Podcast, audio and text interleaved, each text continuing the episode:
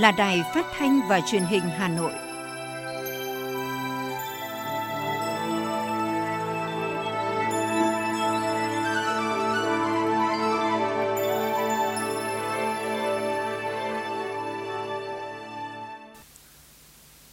Bây giờ là chương trình thời sự của Đài Phát thanh Truyền hình Hà Nội, phát trực tiếp trên sóng phát thanh tần số FM 90 MHz. Tối nay thứ sáu, ngày 13 tháng 5 năm 2022. Chương trình có những nội dung chính sau đây. Chủ tịch nước Nguyễn Xuân Phúc tiếp đồng chí Viêng Thong Sĩ Phan Đon, tranh án Tòa án Nhân dân tối cao Lào và chủ trì phiên họp thứ nhất Ban chỉ đạo cải cách tư pháp Trung ương. Tiếp tục phiên họp thứ 11 của Ủy ban Thường vụ Quốc hội xem xét dự kiến phân bổ vốn ngân sách Trung ương giai đoạn 2021-2025. Nhân kỷ niệm 132 năm ngày sinh Chủ tịch Hồ Chí Minh, Ủy ban Mặt trận Tổ quốc thành phố cùng đoàn đại biểu Mặt trận Tổ quốc thành phố Hà Nội tổ chức lễ dân hương báo công Bác tại đền thờ Bắc Hồ trên đỉnh núi Vu thuộc dãy Tản Viên Ba Vì. Hơn 100 trường tại Hà Nội xét tuyển lớp 10 bằng học bạ. Phần tin thế giới có những thông tin, Hội nghị Ngoại trưởng G7 thảo luận về an ninh lương thực và năng lượng.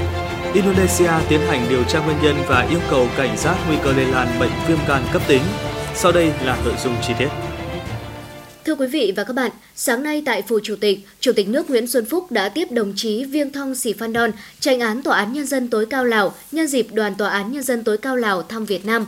Chúc mừng đồng chí Sĩ Phan Đon được tín nhiệm bầu làm bí thư Trung ương Đảng, tranh án Tòa án Nhân dân tối cao Lào. Chủ tịch nước cho biết điều này khẳng định sự tin tưởng và đánh giá cao của Đảng, Quốc hội và nhân dân Lào đối với uy tín của đồng chí. Chủ tịch nước khẳng định mỗi nước không chỉ đổi mới hành pháp mà còn cả tư pháp, nên cách đây 20 năm, Việt Nam đã cải cách tư pháp, lấy tòa án làm trung tâm. Nhờ đó, Việt Nam đã xây dựng củng cố cơ quan tư pháp, nhất là hệ thống tòa án. Đặc biệt, thời gian gần đây, tòa án đã xét xử trực tuyến và cải cách thủ tục tòa án theo hướng công khai, minh bạch, năng lực của đội ngũ thẩm phán được nâng cao cơ sở vật chất từ tòa án nhân dân tối cao tới các địa phương đều có sự thay đổi rõ rệt. Những bộ luật, luật quan trọng đều được bổ sung sửa đổi, năng lực của đội ngũ được thẩm định, nâng cao. Chủ tịch nước cho biết, Việt Nam sẵn sàng hợp tác trao đổi kinh nghiệm, chia sẻ lý luận, bài học thực tiễn với các bạn Lào nhằm cùng nhau nâng cao chất lượng hoạt động của tòa án hai nước. Cảm ơn Chủ tịch nước Nguyễn Xuân Phúc đã dành thời gian tiếp đoàn. tránh án Tòa án Nhân dân tối cao Viêng Thon Sĩ Phan Đon cho biết, thời gian qua, Tòa án Nhân dân tối cao của Lào và Tòa án Nhân dân tối cao của Việt Nam đã có sự hợp tác chặt chẽ. Ngoài hỗ trợ trong xây dựng một số dự án luật, nâng cao chất lượng đội ngũ thẩm phán, trong thời gian tới, hai cơ quan nhất trí tiếp tục phát huy những kết quả đạt được, tăng cường hợp tác trong nâng cao chất lượng đội ngũ thẩm phán của Lào đồng chí Viêng Thong Sĩ Phan Đon đề nghị tòa án hai nước cần tiếp tục phát huy những kết quả đã đạt được, không ngừng nâng cao hiệu quả và tăng cường mối quan hệ hợp tác, góp phần thiết thực vào kỷ niệm 60 năm quan hệ ngoại giao và 45 năm Hiệp ước hữu nghị và hợp tác Việt Nam Lào. Cũng trong sáng nay, tại trụ sở Trung ương Đảng, Ủy viên Bộ Chính trị, Chủ tịch nước Nguyễn Xuân Phúc, trưởng ban chỉ đạo cải cách tư pháp Trung ương đã chủ trì phiên họp thứ nhất ban chỉ đạo năm 2022. Phát biểu tại phiên họp, Chủ tịch nước Nguyễn Xuân Phúc cho biết, theo chương trình công tác năm 2022, phiên họp thứ nhất Ban chỉ đạo cải cách tư pháp Trung ương sẽ thảo luận hai đề án tăng cường kiểm soát chất lượng đào tạo cử nhân luật và xây dựng tòa án điện tử của Việt Nam đáp ứng yêu cầu cải cách tư pháp. Về vấn đề đề án nâng cao chất lượng đào tạo cử nhân luật của Việt Nam, qua hai lần thảo luận tại các phiên họp trong năm 2021 đã có những ý kiến đóng góp cụ thể nhưng vẫn chưa đi đến thống nhất. Đào tạo cử nhân luật là vấn đề rất trọng yếu trong việc nâng cao chất lượng ngành tư pháp – có rất nhiều khoa, nhiều trường đào tạo cử nhân luật chất lượng còn thấp. Vì vậy, việc nâng cao chất lượng cử nhân luật là yêu cầu cấp bách hiện nay. Trong quá trình chuẩn bị đề án, Ban chỉ đạo cải cách tư pháp Trung ương đã yêu cầu Bộ Giáo dục chuẩn bị đề án bảo đảm chất lượng, Bộ Tư pháp thẩm định để đi đến thống nhất, tiến tới đổi mới nâng cao chất lượng đào tạo cử nhân luật trong thời gian tới. Tại phiên họp, Chủ tịch nước cũng đề nghị các thành viên trong ban chỉ đạo tập trung tháo gỡ những khó khăn vướng mắc trong thi hành án hình sự và những biện pháp để thúc đẩy mạnh mẽ công việc này theo đúng hiến pháp và pháp luật. Tiếp tục chương trình phiên họp thứ 11, sáng nay, Ủy ban Thường vụ Quốc hội xem xét việc dự kiến phương án phân bổ vốn ngân sách trung ương giai đoạn 2021-2025 và năm 2022 cho các bộ, cơ quan trung ương và địa phương thực hiện ba chương trình mục tiêu quốc gia các ủy viên Ủy ban Thường vụ Quốc hội cho rằng, nghị quyết của Quốc hội yêu cầu chính phủ khẩn trương hoàn thiện thủ tục đầu tư, giao chính phủ trình Ủy ban Thường vụ Quốc hội trước ngày 1 tháng 3 năm 2022. Tuy nhiên đến nay, chính phủ mới có tờ trình là quá chậm, làm ảnh hưởng đến việc thực hiện các mục tiêu, nhiệm vụ đã đề ra của các chương trình mục tiêu quốc gia. Đặc biệt, bố trí kế hoạch vốn sau gần một năm rưỡi chưa được phân bổ cụ thể đến các bộ ngành địa phương gây lãng phí nguồn lực của quốc gia đề nghị chính phủ báo cáo làm rõ nguyên nhân và trách nhiệm của các bộ ngành trong việc chậm triển khai các nghị quyết của Quốc hội. Ủy ban Thường vụ Quốc hội thống nhất chủ trương phân bổ vốn ngân sách trung ương cho giai đoạn 2021-2025 và năm 2022 để thực hiện ba chương trình mục tiêu quốc gia, đề nghị chính phủ tiếp thu ý kiến để hoàn thiện phương án phân bổ vốn. Việc phân bổ vốn phải tuân thủ điều kiện, thứ tự ưu tiên theo quy định đảm bảo trọng tâm, trọng điểm, không giàn trải, đảm bảo đồng bộ, không trồng chéo trùng lập Đối với chương trình phát triển vùng đồng bào dân tộc thiểu số và miền núi, chính phủ giả soát để đảm bảo tập trung cho các xã, thôn bản khó khăn, giải quyết các vấn đề bức xúc, cấp bách nhất, ưu tiên hỗ trợ hộ nghèo, các nhóm dân tộc thiểu số. Trong phiên họp sáng nay, Ủy ban Thường vụ Quốc hội xem xét việc bổ sung kế hoạch ngân sách trung ương năm 2022 trong nước phân bổ cho các bộ, ngành và địa phương. Sáng nay tại trụ sở chính phủ, Phó Thủ tướng Chính phủ Vũ Đức Đam đã chủ trì phiên họp thứ nhất của Hội đồng Quốc gia Giáo dục và Phát triển Nhân lực, nhiệm kỳ 2022-2026. Phát biểu chỉ đạo phiên họp, Phó Thủ tướng Vũ Đức Đam, Chủ tịch Hội đồng nhấn mạnh nước ta đang trong công cuộc đổi mới giáo dục lớn toàn diện theo nghị quyết số 29 ngày 4 tháng 11 năm 2013 về đổi mới căn bản toàn diện giáo dục và đào tạo – đáp ứng yêu cầu công nghiệp hóa hiện đại hóa cho điều kiện kinh tế thị trường, định hướng xã hội chủ nghĩa và hội nhập quốc tế, đã được Hội nghị Trung ương 8 khóa 11 thông qua. Do đó, Phó Thủ tướng đề nghị các thành viên hội đồng theo từng tiểu ban, tổ nghiên cứu chuyên môn sẽ có những nghiên cứu một cách kỹ lưỡng khoa học về giáo dục để có những tư vấn chính sách định hướng ra công luận trước khi chính phủ, các cơ quan chức năng có quyết định thực hiện các cải cách. Cũng tại phiên họp, Hội đồng Quốc gia Giáo dục và Phát triển Nhân lực đã nghe thảo luận về báo cáo chuyên đề đổi mới công tác kiểm tra, đánh giá trong giáo dục phổ thông và dự thảo chương trình công tác nhiệm kỳ 2022-2026.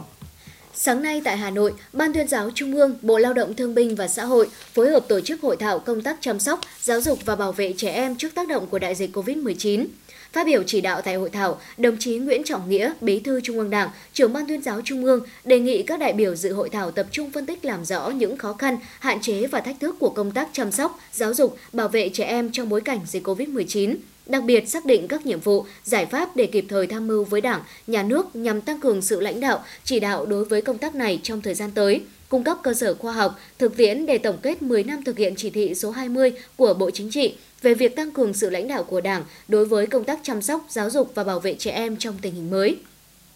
Tại hội thảo, nhiều ý kiến đề nghị tiếp tục hoàn thiện hệ thống pháp luật, chính sách đảm bảo thực hiện quyền trẻ em và giải quyết các vấn đề về trẻ em, triển khai hiệu quả các nghị quyết, chương trình của Quốc hội và Chính phủ về chương trình phục hồi và phát triển kinh tế xã hội, chương trình phòng chống dịch COVID-19 với các nội dung liên quan đến trẻ em.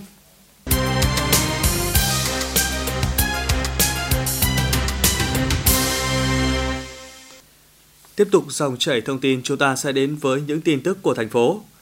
Thưa quý vị, chiều nay đồng chí Đinh Tiến Dũng, Ủy viên Bộ Chính trị, Bí thư Thành ủy, Trường đoàn đại biểu Quốc hội thành phố Hà Nội đã chủ trì tiếp và làm việc với công ty trách nhiệm hữu hạn Iomo Việt Nam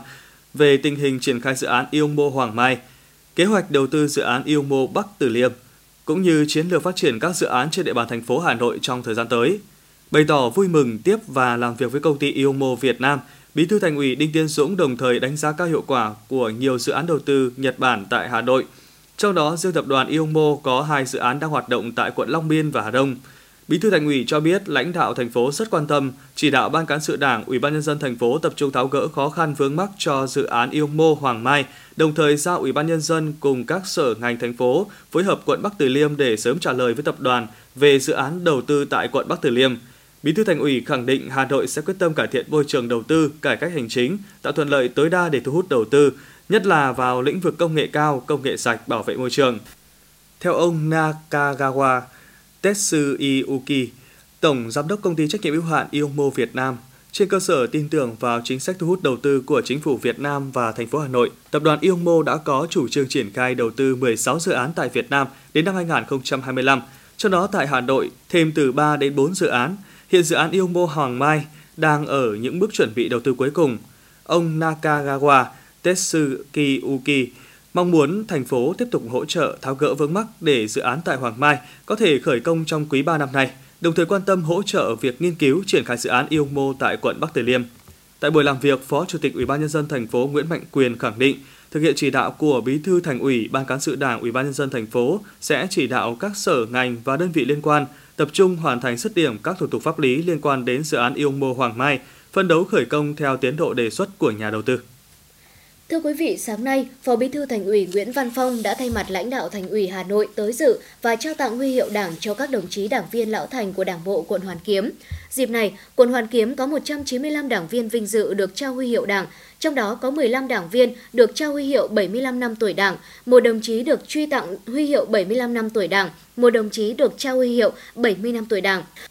Phó Bí thư Thành ủy Nguyễn Văn Phong khẳng định huy hiệu Đảng được trao tặng cho các đảng viên lão thành là nguồn động viên không chỉ với các bác, các đồng chí mà còn là niềm tự hào với đội ngũ đảng viên kế cận, là niềm vui của Thành ủy và Đảng bộ quận Hoàn Kiếm, thể hiện sự ghi nhận công lao của các đồng chí đảng viên và sự tri ân của Đảng đối với các thế hệ đi trước đã đổ bao xương máu để dân tộc có được vị thế ngày hôm nay. Phó Bí thư Thành ủy Nguyễn Văn Phong đồng thời đề nghị các cấp ủy tiếp tục quan tâm chăm lo động viên tới các bác, các đồng chí, tranh thủ tri thức trí tuệ của các thế hệ đi trước để xây dựng Đảng bộ Hoàn Kiếm ngày càng vững mạnh.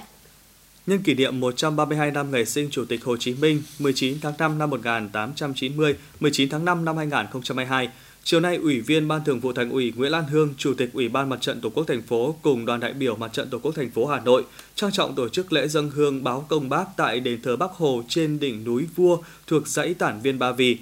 Đoàn đại biểu Mặt trận Tổ quốc thành phố thành kính dâng hương tưởng nhớ tri ân công lao trời bể của Chủ tịch Hồ Chí Minh, vị lãnh tụ thiên tài của Đảng và nhân dân ta. Báo công với Bác, đồng chí Nguyễn Lan Hương khẳng định Mặt trận các cấp thủ đô luôn nỗ lực đổi mới, phát huy tinh thần đoàn kết sáng tạo, tiếp tục khẳng định vai trò là cầu nối vững chắc giữa Đảng, chính quyền với nhân dân, học tập và làm theo Bác bằng nhiều chương trình phong trào, cuộc vận động thiết thực, mặt trận các cấp đã tập hợp, vận động nhân dân tích cực tham gia, đồng hành trách nhiệm cùng thành phố kiểm soát tốt dịch bệnh COVID-19 và phục hồi mạnh mẽ đà tăng trưởng kinh tế, đảm bảo an sinh xã hội.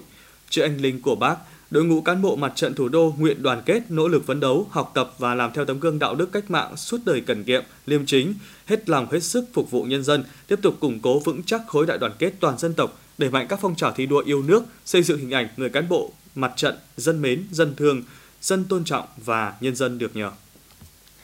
Thưa quý vị, đề án cải thiện xếp hạng tín nhiệm quốc gia đến năm 2030 đã được Thủ tướng Chính phủ phê duyệt với mục tiêu phấn đấu đến năm 2030 nâng xếp hạng tín nhiệm quốc gia lên mức đầu tư. Để đạt được mục tiêu này, cần có sự tham gia tích cực, phối hợp chặt chẽ của toàn bộ các ngành, lĩnh vực, phủ rộng các hoạt động về kinh tế, tài chính tiền tệ, an sinh xã hội. Đây cũng là nội dung chính được đề cập đến tại hội nghị phổ biến đề án cải thiện xếp hạng tín nhiệm quốc gia tới năm 2030 diễn ra vào ngày hôm nay.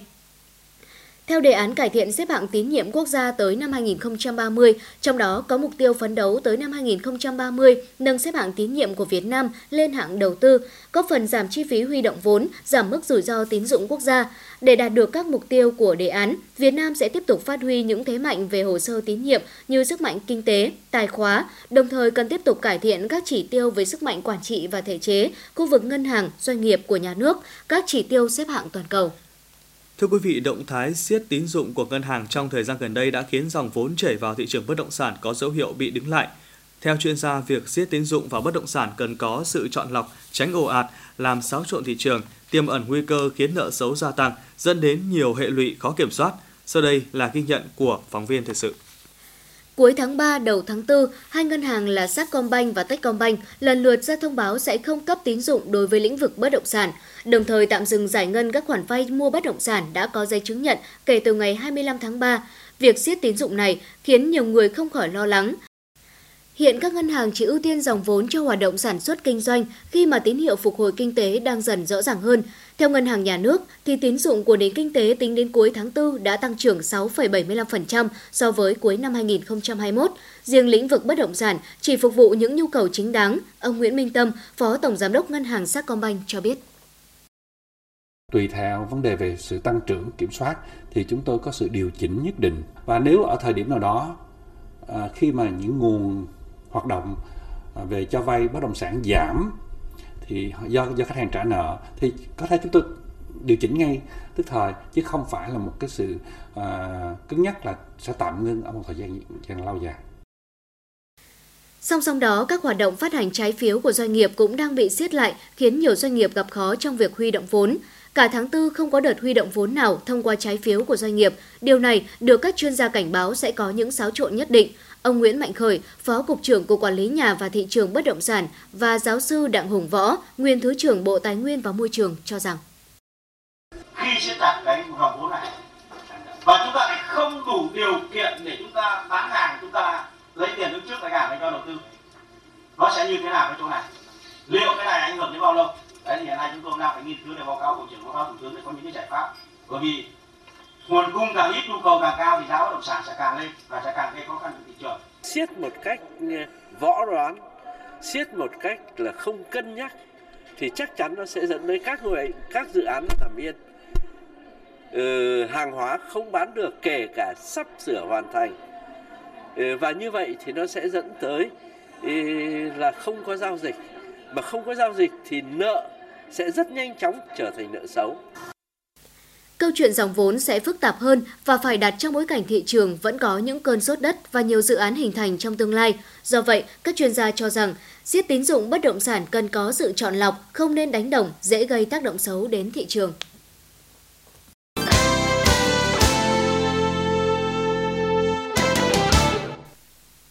Trở lại với phần tin, thưa quý vị, Sở Giáo dục Đào tạo Hà Nội vừa chính thức công bố phương thức tuyển sinh năm học 2022-2023 của 109 trường trung học phổ thông công lập tự chủ và ngoài công lập trên địa bàn thành phố Hà Nội. Trong 109 trường trung học phổ thông công lập tự chủ tài chính và trung học phổ thông ngoài công lập tuyển sinh vào lớp 10, có tới 103 trường áp dụng phương thức xét tuyển học bạ cấp trung học cơ sở của học sinh để tuyển sinh.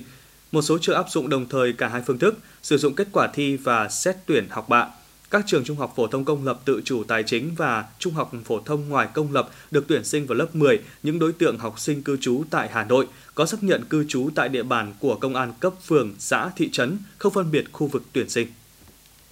Thưa quý vị và các bạn, trước những ý kiến lo ngại về việc Bộ Giáo dục và Đào tạo sẽ thực hiện lọc ảo chung đối với tất cả các phương thức xét tuyển đại học theo dự thảo quy chế tuyển sinh, ảnh hưởng đến quyền tự chủ tuyển sinh của các trường đại học, gây khó khăn và hạn chế quyền lựa chọn của thí sinh, đại diện Bộ Giáo dục và Đào tạo khẳng định đây chỉ là điều chỉnh kỹ thuật. Bộ Giáo dục và Đào tạo cho biết, phân tích số liệu trong vài năm gần đây cho thấy có hiện tượng tỷ lệ thí sinh trúng tuyển sau lọc ảo nhưng nhập học ngày càng giảm. Một số cơ sở đào tạo xét tuyển thẳng bằng các phương thức khác, không sử dụng kết quả thi tốt nghiệp trung học phổ thông để xét tuyển, yêu cầu thí sinh xác nhận nhập học ngay, làm thí sinh mất cơ hội nhập học ở các trường có mức ưu tiên cao hơn hoặc phải nộp tiền để giữ chỗ gây bức xúc cho thí sinh và xã hội. Vì thế, dự thảo quy chế tuyển sinh đã có những điều chỉnh về mặt kỹ thuật, đó là thực hiện lọc ảo chung tất cả phương thức xét tuyển trong xét tuyển đợt 1 để khắc phục những tồn tại, bất cập vừa nêu. Việc này không làm ảnh hưởng đến quyền tự chủ của các cơ sở đào tạo. Các trường vẫn có thể xét tuyển sớm và thông báo danh sách đủ điều kiện trúng tuyển. Bà Nguyễn Thu Thủy, Vụ trưởng Vụ Giáo dục Đại học, Bộ Giáo dục và Đào tạo khẳng định. Chúng ta được quyền ưu tiên nhất những gì mà chúng ta mong muốn nhất dù bằng phương thức xét tuyển nào. Như vậy hệ thống lọc ảo chung của Bộ Giáo dục và Đào tạo không làm thay các trường bằng cái việc là xét tuyển từng hồ sơ hay là cái điều kiện trúng tuyển mà ở đây là sắp xếp nguyện vọng và lọc ảo để đảm bảo là các em trúng vào nguyện vọng mà các em ưu tiên nhất và các trường giảm thiểu rất nhiều cái số lượng thí sinh ảo và giúp các em đỗ vào nguyện vọng cao nhất. Trước băn khoăn của thí sinh về việc các trường giảm chỉ tiêu xét tuyển bằng điểm thi tốt nghiệp trung học phổ thông, bà Nguyễn Thu Thủy cho biết thêm. Chỉ tiêu tuyển sinh dành cho kết quả thi tốt nghiệp trung học phổ thông phải đến 95% tất cả các trường vẫn sử dụng cái phương thức tuyển sinh đó. Trừ các trường là chỉ chuyên thi năng khiếu.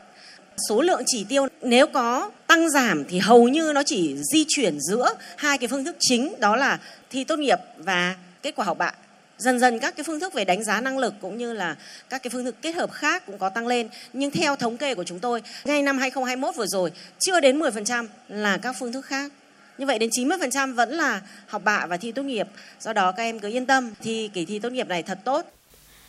theo lãnh đạo vụ giáo dục đại học, về mặt kỹ thuật, lọc ảo chung hầu như không phức tạp hơn các năm trước. Tuy nhiên, bất cứ sự thay đổi nào cũng có thể dẫn đến rủi ro, sai sót, đặc biệt là khi có hàng triệu thí sinh, thầy cô giáo các trường phổ thông, các sở giáo dục và đào tạo và các cơ sở đào tạo tham gia hệ thống. Trong thời gian qua, Bộ đã và đang khẩn trương thực hiện nâng cấp phần mềm để đảm bảo thuận lợi cho thí sinh trong việc đăng ký nguyện vọng xét tuyển. Phần mềm với cơ sở dữ liệu về tuyển sinh có cơ chế kiểm soát để hỗ trợ và hạn chế các sai sót của thí sinh trong quá trình đăng ký, hỗ trợ các cơ sở đào tạo và đáp ứng các quy định về tuyển sinh. Bà Thủy cũng nhấn mạnh thời gian tới, Bộ sẽ giả soát để phát hiện và khắc phục các bất cập trong công tác tuyển sinh. Những điều chỉnh nếu có sẽ chủ yếu tập trung vào giải pháp kỹ thuật,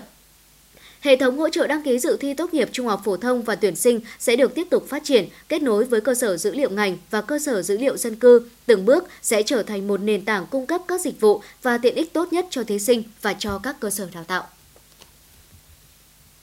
Tiếp tục là phần tin. Vào 20h30 tối ngày mai, 14 tháng 5, chương trình nghệ thuật Người mẹ làng sen do Trung ương Hội Liên hiệp Phụ nữ Việt Nam phối hợp với Ủy ban nhân dân tỉnh Nghệ An tổ chức nhân kỷ niệm 132 năm ngày sinh Chủ tịch Hồ Chí Minh sẽ diễn ra tại thành phố Vinh, tỉnh Nghệ An. Trong khuôn khổ chương trình từ nay đến ngày 19 tháng 5, diễn ra triển lãm ảnh nghệ thuật Đời sen của nghệ sĩ nhiếp ảnh Trần Bích. Bên cạnh đó, nhiều hoạt động khác cũng sẽ được thực hiện đồng bộ trong những ngày này như không gian ẩm thực, không gian trưng bày sản phẩm ứng dụng từ sen tại quần thể khu di tích Kim Liên, huyện Nam Đàn, tỉnh Nghệ An. Hôm nay, Trung tâm Hoạt động Văn hóa Khoa học Văn miếu Quốc tử giám tổ chức đối thoại với chủ đề Thư pháp và Graffiti từ khác biệt đến đồng cảm – Buổi đối thoại được dẫn dắt bởi thạc sĩ dịch giả Trương Quốc Toàn cùng sự tham gia của các vị khách mời, nhà hoạt động tư pháp ngẫu thư Nguyễn Thanh Tùng, CEO và founder của công ty trách nhiệm hữu hạn mỹ thuật ứng dụng Dường Kiến Đỗ Thế Thành, nghệ sĩ đa phương tiện Nguyễn Quốc Hoàng Anh.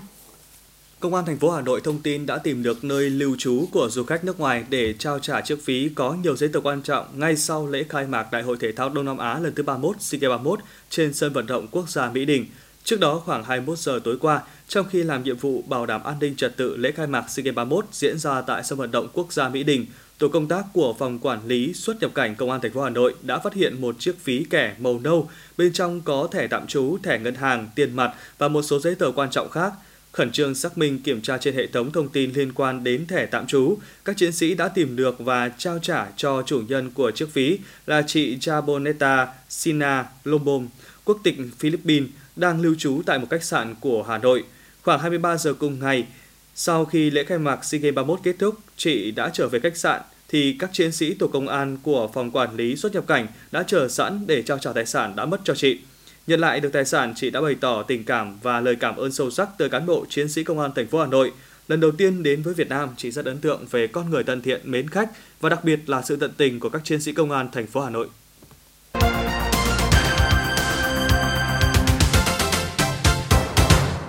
Xin được chuyển sang phần tin thế giới. Thưa quý vị, Ngoại trưởng các nước G7 đã nhóm họp tại Đức để thảo luận về cuộc xung đột Nga-Ukraine và tác động toàn cầu của nó, đặc biệt đối với giá lương thực và năng lượng. Hội nghị thượng đỉnh các nhà ngoại giao hàng đầu của nhóm các nước công nghiệp phát triển hàng đầu thế giới G7 diễn ra tại miền Bắc nước Đức. Ngoại trưởng Ukraine Kuleba và người đồng cấp Moldova Niku Popescu là khách mời tham dự hội nghị. Tổng thống Mỹ Joe Biden đã tưởng niệm trên 1 triệu người tử vong tại nước này do Covid-19, đồng thời Tổng thống Mỹ Joe Biden đã kêu gọi người dân duy trì thận trọng trong bối cảnh đại dịch vẫn đang hoành hành. Ngoài ra, nhà lãnh đạo Mỹ cũng kêu gọi Quốc hội nước này chi thêm hàng tỷ đô la Mỹ cho hoạt động viện trợ Covid-19 nhằm tiếp tục phòng chống đại dịch trong bối cảnh đang có thêm nhiều biến thể mới xuất hiện. Tại Triều Tiên, ít nhất 6 người được xác nhận nhiễm COVID-19 đã tử vong trong khi hàng trăm nghìn người có biểu hiện sốt. Đây là thông tin do truyền thông nhà nước Triều Tiên đưa ra ngày hôm nay. Khoảng 350.000 người đã có dấu hiệu của cơn sốt này, bao gồm 18.000 người mới báo cáo các triệu chứng như vậy vào ngày hôm qua. Khoảng 162.200 người đã được điều trị, nhưng không nói rõ có bao nhiêu người có kết quả xét nghiệm dương tính với COVID-19 thủ đô Jakarta của Indonesia đang tăng cường cảnh báo sớm về nguy cơ lây lan bệnh viêm gan cấp tính chưa rõ nguyên nhân. Bộ Y tế Indonesia đang tiến hành điều tra nguyên nhân gây ra bệnh viêm gan cấp thông qua việc xét nghiệm toàn bộ bảng virus. Các nhà dịch tễ học Indonesia kêu gọi chính phủ nước này có những phản ứng nhanh chóng trước căn bệnh này. Trong khi đó, Ủy ban Bảo vệ trẻ em Indonesia yêu cầu chính phủ nước này giám sát và đánh giá lại việc học trực tiếp 100% nhằm ngăn chặn sự lây truyền của các ca bệnh viêm gan bí ẩn. Thẩm phán cấp 1 Tòa án tối cao Nhật Bản đã bác kháng cáo vô tội của luật sư bảo chữa và y án trung thân đối với Ianasumasa Shibuya, kẻ đã sát hại bé Nhật Linh vào năm 2017. Lý do kháng cáo mà luật sư đưa ra là mẫu ADN được sử dụng để kết tội đối tượng đã được thu thập một cách bất hợp pháp. Tuy nhiên, thẩm phán Katokia Fukayama cùng bốn thẩm phán khác đều nhất trí rằng nội dung kháng cáo của luật sư bảo chữa cho bị cáo Inazumasa Shibuya là không có cơ sở và giữ nguyên mức án trung thân. Ngày 12 tháng 5, cháy rừng đã lan tới các thị trấn nghỉ mát trên núi phía bắc bang New Mexico, nhấn chìm một khu biệt thự trị giá hàng triệu đô la Mỹ ở Việt Nam bang California, Mỹ. Cư dân sống trong khoảng 900 ngôi nhà ở khu vực ven biển bang California đang phải sơ tán. Trước khi đó, ở bang New Mexico, hơn 300 ngôi nhà và nhiều tòa nhà khác đã bị phá hủy trong các trận cháy rừng kể từ đầu tháng 4. Các nhà lập pháp trong Ủy ban Môi trường của Nghị viện châu Âu đã ủng hộ kế hoạch của EU về việc cấm bán xe chạy xăng và diesel mới từ năm 2035. Đồng thời, các nhà lập pháp trong Ủy ban Môi trường của Nghị viện châu Âu đã bỏ phiếu chống đối với những đề xuất liên quan đến các mục tiêu khó khăn hơn nhằm cắt giảm lượng khí thải CO2 từ xe hơi trong thập kỷ này. Ngày 12 tháng 5, Toyota Motorco đã ra mắt dòng xe điện chạy bằng pin sản xuất hàng loạt đầu tiên tại Nhật Bản và chỉ để cho thuê. Đây được coi là một chiến lược mà Toyota, nhà sản xuất ô tô Nhật Bản cho biết sẽ giúp giảm bớt lo ngại của người lái về tuổi thọ pin và giá trị bán lại, nhưng lại khiến các nhà phân tích quan ngại. Honda Motorco vào tháng 4 đã đặt mục tiêu tung ra 30 mẫu xe điện trên toàn cầu vào năm 2030. Pháp sẽ bỏ quy định bắt buộc đeo khẩu trang khi sử dụng phương tiện giao thông công cộng kể từ đầu tuần tới do tình hình dịch bệnh ngày được cải thiện. Theo đó, kể từ ngày 16 tháng 5, người dân Pháp sẽ không phải bắt buộc đeo khẩu trang khi sử dụng các phương tiện giao thông công cộng như tàu điện, xe buýt, tàu hỏa, máy bay hay taxi. Đây vốn là một trong những biện pháp hạn chế cuối cùng còn được chính phủ Pháp duy trì để phòng chống dịch COVID-19.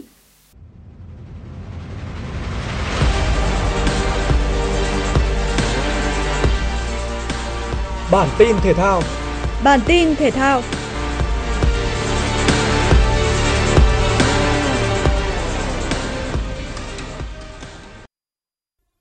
SEA Games 31 đã chính thức bắt đầu với lễ khai mạc hoành tráng nhưng ngắn gọn được tổ chức trên sân Mỹ Đình vào tối qua. Mở màn là phần giới thiệu đầy tự hào về quốc kỳ nước Cộng hòa xã hội chủ nghĩa Việt Nam, lá cờ đỏ sao vàng tô thắm những trang vàng của thời đại Hồ Chí Minh, là biểu tượng của sự đoàn kết, thống nhất và ý chí của dân tộc Việt Nam. Sau lễ chào cờ là ba màn biểu diễn nghệ thuật, múa tre, xin chào Việt Nam, múa sen, hồn sen Việt và múa nón, đường đến Việt Nam. Màn trình chiếu đồ họa mapping với biểu tượng của 40 môn thể thao các quốc gia được thể hiện bằng hình thức tranh đồng hồ. Tiếp đó là phần diễu hành của đại diện cho 4.910 vận động viên từ 11 quốc gia tham dự SEA Games 31. Xuất hiện cuối cùng là đoàn thể thao Việt Nam – Nước chủ nhà tham dự đủ 40 môn thi đấu với tổng số 951 vận động viên, trong đó tuyển thủ bơi Nguyễn Huy Hoàng vinh dự cầm cờ dẫn đầu. Ngọn đuốc của đại hội được những đại diện tiêu biểu của thể thao Việt Nam tiếp sức đến lễ đài rồi trao cho vận động viên Điền Kinh Quách Thị Lan và nhà vô địch ASEAN 2018 vinh dự là người thắp lên ngọn lửa SEA Games 31. Bài hát chủ đề Let's Shine qua phần trình diễn của nhiều nghệ sĩ nổi tiếng như Hồng Nhung, Tùng Dương kết hợp với màn bắn pháo hoa rực rỡ là điểm nhấn hạ màn lễ khai mạc. SEA Games 31 gồm 40 môn thi đấu, tranh tài ở Hà Nội và 11 tỉnh thành phố lân cận diễn ra đến ngày 23 tháng 5. Đoàn thể thao chủ nhà có 1.341 thành viên, đặt mục tiêu đạt từ 140 huy chương vàng trở lên và nhóm đầu trên bảng tổng sắp huy chương. Ngọn lửa SEA Games 31 đã bùng cháy, thể hiện tinh thần thể thao, niềm tin, khát vọng mạnh mẽ hơn và cùng tỏa sáng của cộng đồng các quốc gia Đông Nam Á.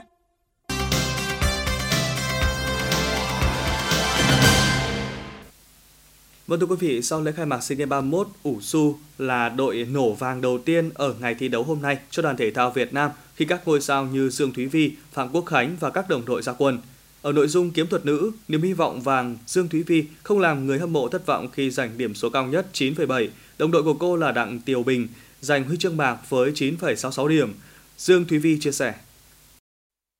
Em nghĩ là với em ngày hôm nay là em đã hoàn thành nhiệm vụ rồi tại vì ờ, trước mỗi giải thi đấu thì cái mục tiêu của em rất là rõ ràng khi mà em lên thảm hay là em bước xuống thảm thì cái việc đầu tiên em chờ đợi là em hoàn thành cái bài thi đấy xuất sắc và không có điểm trừ nào và cái lúc đấy chờ điểm là được bao nhiêu hay đứng bao nhiêu với em nó không quan trọng nữa rồi và lúc đấy bản thân của em đã mãn nguyện rồi, là em hoàn thành được cái mục tiêu của em và hoàn thành chính mình chứ không để mình hối tiếc trên cái cái một phút 30 thi đấu đấy mà mình bị một cái điểm trừ thì nếu mà có một cái điểm trừ thì chắc là rất là hối hận luôn đấy ạ. Dương Thủy Vi cũng cho biết tấm huy chương vàng lần này có ý nghĩa khác biệt so với những tấm huy chương vàng SEA Games trước đây. Lần này thứ nhất có cái khác đầu tiên là chắc chắn là mình là chủ nhà. Thứ hai là uh, em vừa mới qua sinh nhật tuổi 29 luôn và uh, như mọi người biết là cái kỳ SEA Games vừa rồi em không hề tham gia thi đấu tại vì uh, uh, nước chủ nhà Philippines đã cắt nội dung của em và là coi như là hai năm đổ lại đây, 3 năm đổ lại là em không có tham gia một giải thi đấu quốc tế nào hết. Nên là cái lúc mà trở lại thì uh, lúc tập luyện thì cũng rất là áp lực. Nên là bản thân em cảm giác là bây giờ có thể tạm thời hôm nay là có thể nghỉ ngơi một chút được để dành sức cho ngày mai tiếp tục cố gắng ạ. Trước đó ở nội dung đao nam, vận động viên kỳ cựu Phạm Quốc Khánh đã xuất sắc giành huy chương vàng với 9,7 điểm. Đây là kết quả ngọt ngào của vận động viên 32 tuổi trong lần thứ 8 tham dự SEA Games và cũng là kỳ đại hội cuối cùng trong sự nghiệp. Cũng trong sáng nay, chung kết nội dung Thái cực quyền nam đã diễn ra. Đại diện duy nhất của Việt Nam là Nguyễn Văn Phương không thể hoàn thành bài thi vì chấn thương. Dự báo thời tiết khu vực Hà Nội đêm 13 ngày 14 tháng 5 năm 2022, trung tâm thành phố Hà Nội, chiều tối và đêm có lúc có mưa rào và rông, gió đông nam cấp 2, cấp 3, nhiệt độ từ 25 đến 32 độ C. Quý vị và các bạn vừa nghe chương trình Thời sự tối của Đài Phát thanh Truyền hình Hà Nội, chỉ đạo nội dung nhà báo Nguyễn Kim Khiêm, chỉ đạo sản xuất Nguyễn Tiến Dũng, tổ chức sản xuất Xuân Luyến, chương trình do biên tập viên Nguyễn Hằng, phát thanh viên Quang Anh Thu Thảo và kỹ thuật viên Duy Anh thực hiện. Thân ái chào tạm biệt.